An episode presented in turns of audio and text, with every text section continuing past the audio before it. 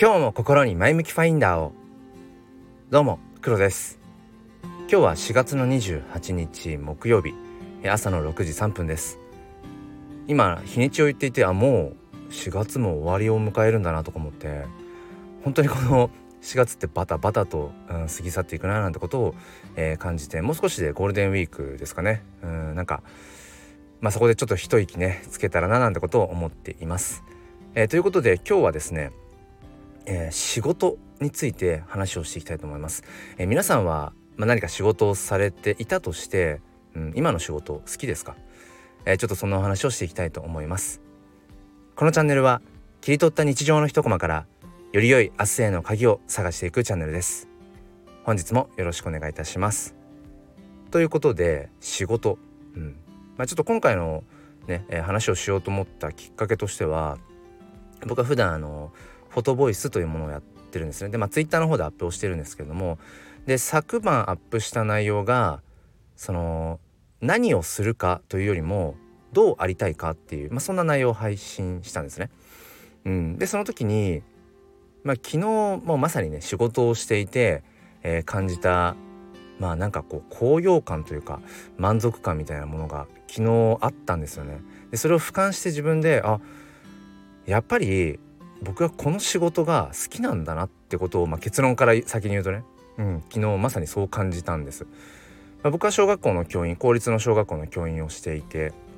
正規としてカウントすると11年目になります。その前に、非常勤講師とか、臨任の、状態で数年やっているので、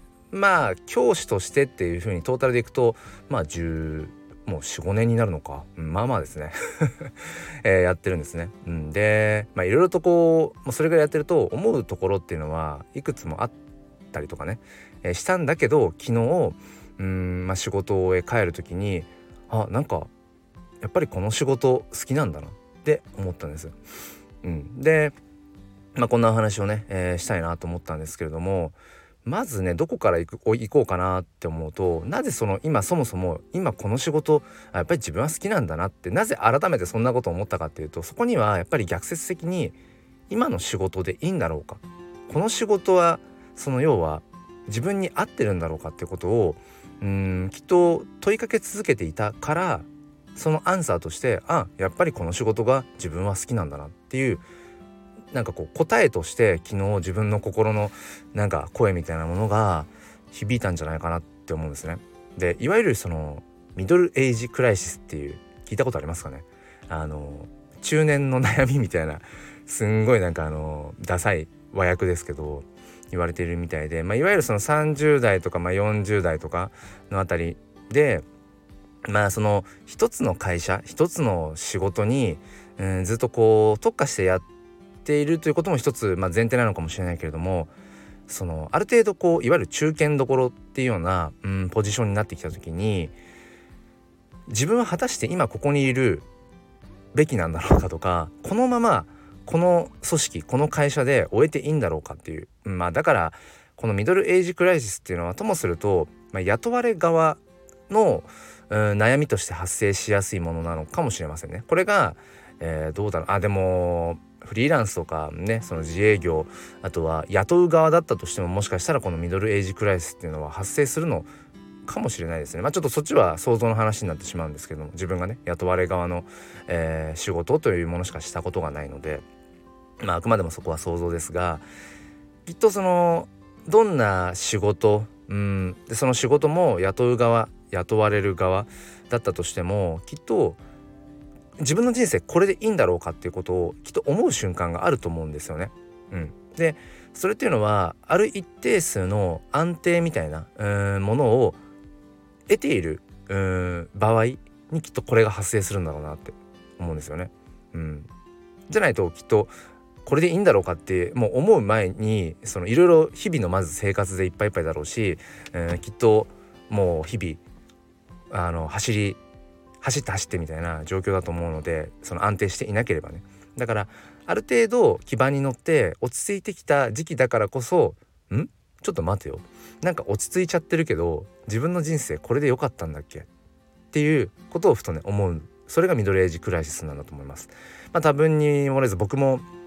まさにこのミドルエイジクライシスなんだろうなってことはここ最近っていうかここ 1,2 年ぐらい1年もないかまあいいやなんかぼんやり思ってたんです。だから要は僕は公立の小学校の教員でいいんだろうか、その十数年前とかにねその志を持ってもちろんその今のこの世界に教育という世界に踏み込んだわけだけれども、当然人間ってやっぱり変わっていくものだし変わらなければいけないところもあると思うしね、日々成長していたいと思うし、だから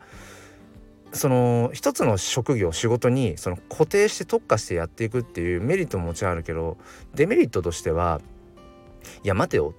仕事は変わらないけど自分自身が変わってきてるぞ、価値観変わってきてる、何にこう価値を感じるかってことも変わってきたぞって時に今の仕事自分に合ってないんじゃないのっていうそのズレが生じるのは別にこうあり得ることですよね。でおそらくその時に一つの選択肢として転職っていうものが出てくるんだろうなとか、いわゆるその脱サラみたいなことが発生するんだろうなって思うんです。で僕もやっぱりここ最近そのいわゆるフリーランスみたいなものにちょっとね憧れみたいなものはやっぱ生まれてるんですね。生まれてたって過去形に言ってしまうとちょっと違うかなと思うので、ある程度そこに憧れみたいなものあるんですよね。きっとそれはその公立の小学校の教員、教育公務員っていう結構固い仕事イメージとしてもそうだし、あとは社会的な立場としても、いわゆるある程度盛られているそういう、仕事職種でもあるとは思います。もちろんそれに伴って守秘義務とかね、いろんな部分でやっぱり気をつけなければいけないことっていうのももちろんあるんだけれども、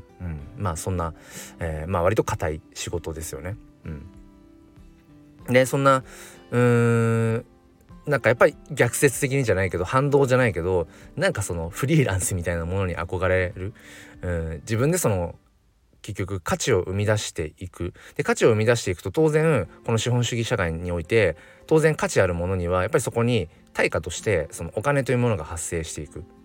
それは必然ですよね。で何度かこの前向きファインダーチャンネルでも話してるんですけれども、僕が趣味で撮っている写真、そして、最近自分がコミットしているその NFT の、世界なんかでその自分の、価値の追求をしていこうとするとやっぱりね必然的にそこにマネタイズみたいなものが発生せざるを得ないような瞬間っていうのが何度もここ数ヶ月でやっぱり起きたんですよね。価値を追求していって自分がその生み出せる価値って何なんだろうっていうのを突き詰めていくとそこにやっぱり、収入みたいなものが発生しそうになるというか、このドア開けちゃうとというかこのドアを開けたらこの階段をあと数段上がったら、そこには、金銭というものが発生するぞっていうことがやっぱり何度もあって、で僕はブレーキを踏んでるんです。そのために、アクセルを本当は踏みたいんだけどブレーキを踏んでる。それは何かっていうと僕がその教育公務員という立場だから、副業が禁止というそういう、ルールの下でやっぱり生きているからっていうところなんですね。だから僕はきっとそういう、圧力というか葛藤というか、その中できっとその今のこの仕事、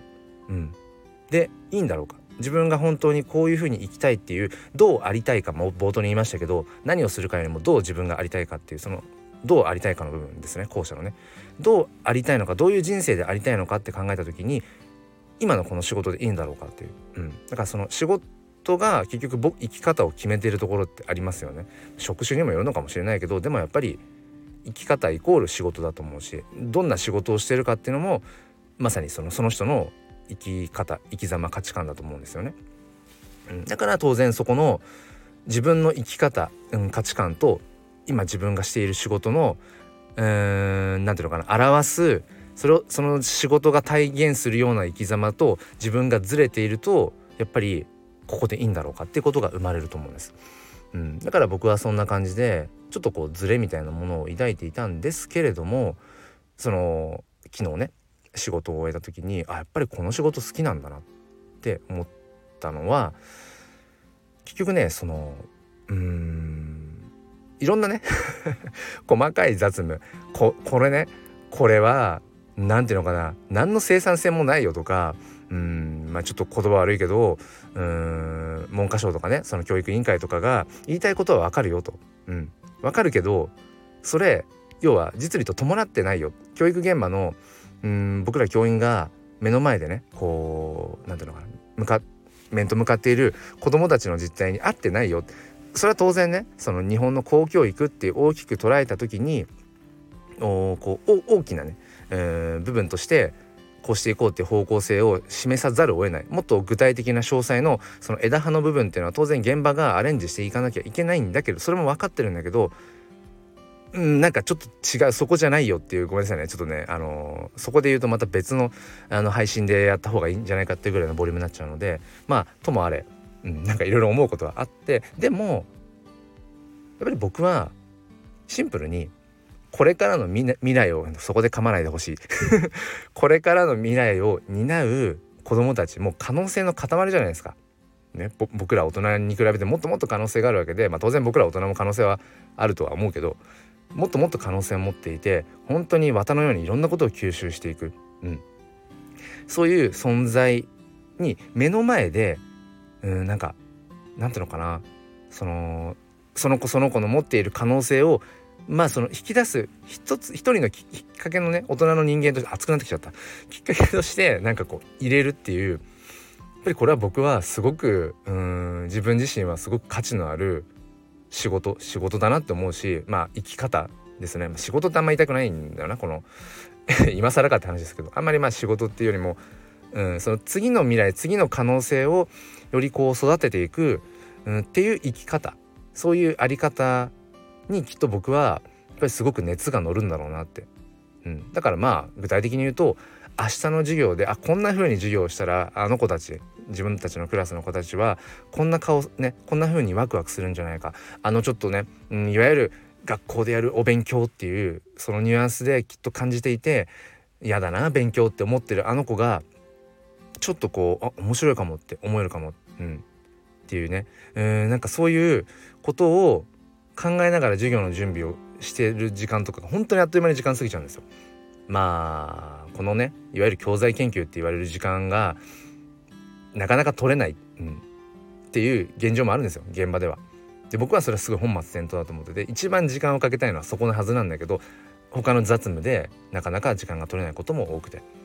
だからやっぱり、そういうところは働き方改革って一括りにするのもあれだけど、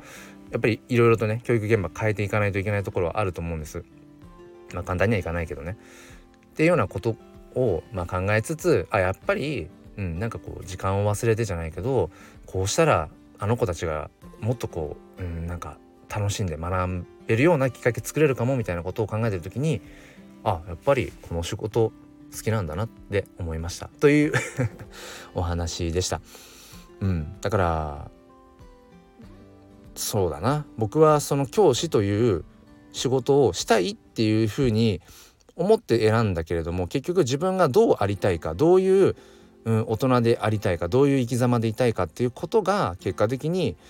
その教師っていう仕事として合致してるのかもしれません。もちろん世界は広いので、もっといろんなね、可能性、いろんなその仕事、生き方っていうのはあると思うんですけど、今自分がそうだな、いる場所っていうのがそもそも、やっぱり単純に好き、その相対的にっていうことじゃなくて絶対的な評価をした時に好きなんだなっていう、ことが、言えるよというお話でした。ちょっと後半熱くなってしまいましたが、最後までお付き合いくださりありがとうございます。今回のこの放送はですね、仕事ということをテーマに、Twitter コミュニティスタンド FM エコーの方のお題企画の第6弾として、それも兼ねて、お話ししようかなとも思っていました。なのでこれをお聞きの、スタイフエコーのメンバーさん、ぜひ仕事というテーマでもしね、よければ、配信をしてみてください。ぜひぜひメンバーさんのその仕事に対する価値観というのも、知りたいなと思います。またね、これを聞いてくださっている方で、スタイフエコーって何とかコミュニティって何って、思う方は説明欄の方のリンクから、覗きに来てください。あとはこのスタイフでね、ハッシュタグ検索でスタイフエコー、カタカナスタイフ、エコーは英語で ECHO、スタイフエコーでハッシュタグ検索すると、コミュニティのスタイフエコのメンバーさんたちが、お題企画としてね配信したものがアップされてますので、そちらの方も合わせて、聞いてみてください。それでは最後までお付き合いくださりありがとうございます。今日も良い一日を。ではまた。